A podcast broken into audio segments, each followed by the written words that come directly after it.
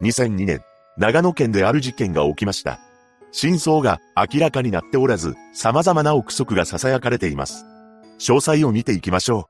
う。2002年10月12日、この日の午後8時55分頃、長野県塩尻市広岡郷原の奈良井川河川敷を通行人が歩いていました。この河川敷は JR 塩尻駅の北西約3キロの場所に位置しており、周辺に民家はありません。また、隣接する堤防道路の車幅は狭く、軽自動車がやっとすれ違える程度で、普段から通行量の少ない場所だったと言います。そこで通行人はとんでもない光景を目撃したのです。なんと、河川敷で乗用車が炎上していたそうなのです。この光景を目撃した通行人は、すぐに通報を行い、駆けつけた消防によって間もなく火は消し止められました。しかし、どうやらこの車が燃えた原因は、事故ではないみたいなのです。というのも、この車には灯油をかけられた跡が確認されたというのです。そして恐ろしいことに、車の中とその近くからは変わり果てた男女が発見されました。車の中には男性が、そして車から10メートルほど離れた草むらの地面には女性が横たわっていたらしく、二人の体からは火の手が上がっていたのです。当初は性別がわからないレベルでほとんど真っ黒な状態だったのですが、その後の捜査で二人の身元が判明しました。その結果、男性は会社員の坂井宏樹さん当時24歳と判明し、女性は有名な人物だったことが分かったのです。驚くべきことに、当時、大人向けの映像作品の女優として人気を博していた桃井のぞみさんという方だったそうなのです。もともと、彼女の地元は長野県なのですが、東京で暮らしながら活動していたため、なぜこんな場所で、しかも、こんな形で発見されたのでしょうか。当初警察は、二人が計画した上で、自らあの世に行くという決断に踏み切ったのではないか、という見解を示していたのですが、しかし、桃井さんの体には、不可解な痕跡が残されていたのです。なんと、脇腹のあたりに、4箇所も刃物で攻撃を受けた跡が、確認されたそうなのです。さらに、車の中にいた酒井さんの肺からは、タバコ1本分の煙しか出てこず、これは彼が、すでに命を落とした後に、火をつけられたことを示していると言います。つまり、二人は何者かによって命を奪われた後、灯油をかけられ、そのまま火を放たれたのではないかという可能性が浮上したのです。一体なぜ二人はこのような最後を遂げてしまったのか、ここからは事件に至るまでの経緯を詳しく見ていきます。後に謎の最後を遂げることとなる桃井のぞみさんは、1978年9月23日、長野県伊那市で出生します。彼女には両親と6歳年上の兄がいたそうです。一般的な家庭で育ったとされる桃井さんは、小中高とバスケットボール部に所属していました。そのようにして、スポーツで汗を流していた桃井さんは、県大会で優勝するという実績を残しています。また、高校時代、彼女の一つ上の学年に、酒井宏樹さんがいたのです。二人は同じ高校に在籍しているものの、桃井さんが酒井さんのことを知っているだけで、特に接点はなかったそうです。ただ、後にこの二人が同じ場所で、とんでもない最後を遂げることになってしまいます。高校を卒業した桃井さんは、東京の短大に進学しました。ここでは、食物栄養学を専攻していたらしく、短大卒業後は、さらに上級の資格を取得するため、専門学校で学んでいたそうです。このあたりで彼女は、数人の男性と交際したり破局を繰り返していました。また、付き合っていた男性との間に新たな命が宿ったこともあったそうですが、悩んだ末に産んで育てるという未来は諦めたと言います。そんな中、彼女は病院の食事を作る仕事をしていたのですが、その仕事が相当ハードだったらしく、1年ほどで退職してしまいました。その後はナンパしてきた男についていくような日々を送っています。そして2000年のある日、彼女は JR 新宿駅東口のアルタ前にいたのですが、そこで一人の男に声をかけられました。どうやらその男は芸能関係のスカウトマンだったのですが、一体何のスカウトかというと、大人が見る映像作品のスカウトマンだったそうなのです。桃井さんはこのスカウトを受け入れたようで、事務所の社長と同棲をするようになったと言います。そして2001年の4月、桃井のぞみという芸名でデビューしました。明るい性格で人懐っこく、仕事に対する姿勢も真面目な桃井さんは、ノンタンという愛称で呼ばれ、一気に人気セクシー女優になっていったのです。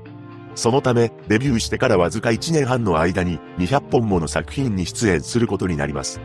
さらに、舞台女優としても活動していたそうです。そのように、東京で仕事を頑張っていた桃井さんですが、デビューから1ヶ月ほどが経った5月のゴールデンウィークに、地元の長野県伊那市に戻っていました。その時に幼馴染の女性の家に遊びに行ったのですが、幼馴染の女性に一人の男性から連絡が来たのです。その男性というのが、桃井さんと同じ高校に在籍していた一つ年上の酒井さんでした。酒井さんは遊びの誘いを入れてきたそうで、みんなで飲み会をすることになったのです。これ以降、二人は連絡を取り合うようになりました。そして彼女は、酒井さんに対し、自分がどんな仕事をしているのかを打ち明けています。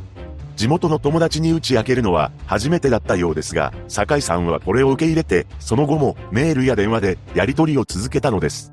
また、7月頃から桃井さんは、酒井さんが住んでいた長野県の塩尻に通うようになりました。そんな中、この年の11月、桃井さんは劇団公演に出演しています。そのチケットを友人に手売りしていました。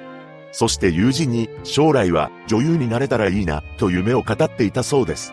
また、同じ時期、仕事の関係者に対し、今の仕事を引退したいと漏らしています。このことから彼女はその時やっていた仕事を辞め、新たな道に進みたいと考えていたのでしょう。実際、2002年に入ってから仕事を1ヶ月ほど休業していました。当時はこの業界で1ヶ月休むというのは終わりを意味していたそうです。ただ、彼女は1ヶ月後に復帰しています。そして5月には当時人気だった他の3人の女優と一緒にアイドルユニットを結成し、歌声を披露したのです。さらに、6月には初となる写真集も発売し、人気女優としての地位を確立しつつありました。その一方、長野県に住んでいた酒井さんは危ない橋を渡っていたのです。というのも、この年の4月末に、金銭消費貸借契約証書という不審な契約書を書いていました。その契約書の債権者名には、酒井宏樹と書かれており、債務者の欄には、愛という名前が書かれていたらしく、その金額は80万円だったそうです。つまり、酒井さんがこの愛という人物に80万円を貸しているということになるのですが、貸付にあたって口座からお金を引き出した様子はないと言います。また、利息は無利子だと記載されていたのですが、愛という名前は、酒井さんの家族も友人も誰も聞いたことがなく、前後の卒業生名簿にもないそうです。そして事件発生からおよそ2週間前である9月末日に一括返済の期限を設定していたのにもかかわらず、通帳に記録はありませんでした。また、5月12日の朝、酒井さんの体に異変が起きています。何でも、急に利き手の右腕が動かなくなったそうなのです。そのため、病院に行ったのですが、結局原因はわからず、1ヶ月ほど会社を休んでいたそうです。実はこの時、酒井さんには交際していた女性がいたのですが、その彼女に対して電話のたびに次のように話していたと言います。今仕事で長野市にいる。このように話しており、忙しそうにしていました。しかし、酒井さんが電話で話していた時期は仕事を休んでいた時期なのです。そのため何かしらの副業をしていたのか、付き合っていた彼女には何らかの理由で仕事をしていることにしたかったのかもしれません。また、酒井さんは仕事を休んでいる時にアパートの隣人と仲良くなったそうです。ただ、この隣人はマルチ商法というビジネスをしていたそうで、酒井さんも会員になったとされています。マルチ商法とは、会員が新たに会員を勧誘し、その会員がまた別の知人を勧誘していくことによって、組織を拡大していくビジネスモデルのことです。実際、5月か6月頃に、桃井さんの幼馴染の女性が、酒井さんに誘われ、隣人と3人で、そのビジネスの説明会に出向いていました。酒井さんが、このマルチ商法を本格的にやろうと思っていたのかは不明ですが、5月15日、彼はある場所に出向いています。その場所というのが地元の銀行と消費者金融であり、合計60万円を借りていたのです。しかし、この時に記入した契約書類の筆跡は本人のものではないと言います。そのため、誰かが銀行まで付き添って契約した可能性があるというのです。ただ、返済は事件が起きるまで毎月きっちり支払われていました。そして9月になってから、酒井さんは3年ほど付き合っていた彼女と別れたそうです。これは桃井さんが原因ではなく、お互いやりたいことがあるなら別れようよ、と彼女の方から別れを切り出したと言います。その一方で、東京で活動していた桃井さんは、ついに周囲の関係者にはっきりと、仕事を辞めたい、撮影したくない、と言い出すようになっていました。彼女は5月に結成されたアイドルグループもやりたくなかったそうで、10月15日からは、そのグループを含めた8人で、大作の映像作品の撮影に入る予定があったのです。また、18日はライブイベントも控えていました。しかし、それらの仕事をする前に、桃井さんはこの世を去ることになってしまうのです。2002年10月9日、この日から彼女は長野県の塩尻に出向いていました。そして事件前日の10月11日、桃井さんと酒井さん、幼馴染の女性の3人で会っています。その際に、幼馴染の女性が、二人は付き合ってるの？と尋ねてきました。この時は二人とも、付き合っていない、と答えたそうです。ただ、酒井さんがトイレに行った際に、桃井さんは本音を打ち明けていました。ひろきくんが好きだから、社長とは別れたの。彼女は、このように幼馴染に話したのです。その後、桃井さんと酒井さんは、二人で場所を移動し、別の友人たちと明け方まで過ごしていました。その時に、酒井さんが友人に翌日の予定を語っています。夜は会社の飲み会がある。桃井さんのことは彼女として連れて行く。このように話していたのですが、事件当日となる10月12日、酒井さんは体調が悪いと言って会社に休む連絡を入れています。そして18時頃には、酒井さんが母親と普段通り会話をしており、友人にもメールを送信していました。その後、河川敷で車が炎上していると通報が入るおよそ1時間前の19時47分には、ライブについてのメールも送信しています。実は酒井さんはバンド活動もしていたようで、翌日の10月13日にもライブを開催する予定を立てていたのです。その後の19時53分、酒井さんは友人に電話をかけているのですが、その友人はこの時忙しかったそうで、後でかけ直すと電話を切ったそうです。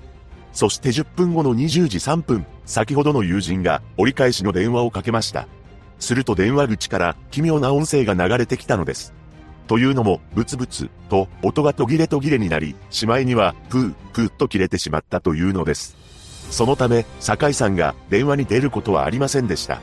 その後事件が起きてしまったのですが、消火活動の際に、現場はかなり踏み荒らされており、もし犯人がいたとしても、足跡は消失してしまったのです。また、指紋なども全て消えています。捜査を進めていく中で、自動車は、酒井さんが所有するホンダオデッセイと判明しており、出火時間は20時20分頃のことと分かりました。酒井さんが友人に電話をかけたのが19時53分のため、その電話からおよそ30分以内に火が上がったことになるのです。ここからは現場の状況をもう少し詳しく見ていきます。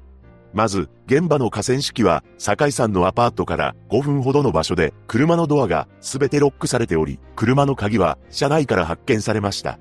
そして現場には、ワインの瓶に刺さったバラの花3本と、ワイングラス2個、ろうそく2本が見つかっていますが、警察は、これら3点に関して、事件に関与はないと判断しています。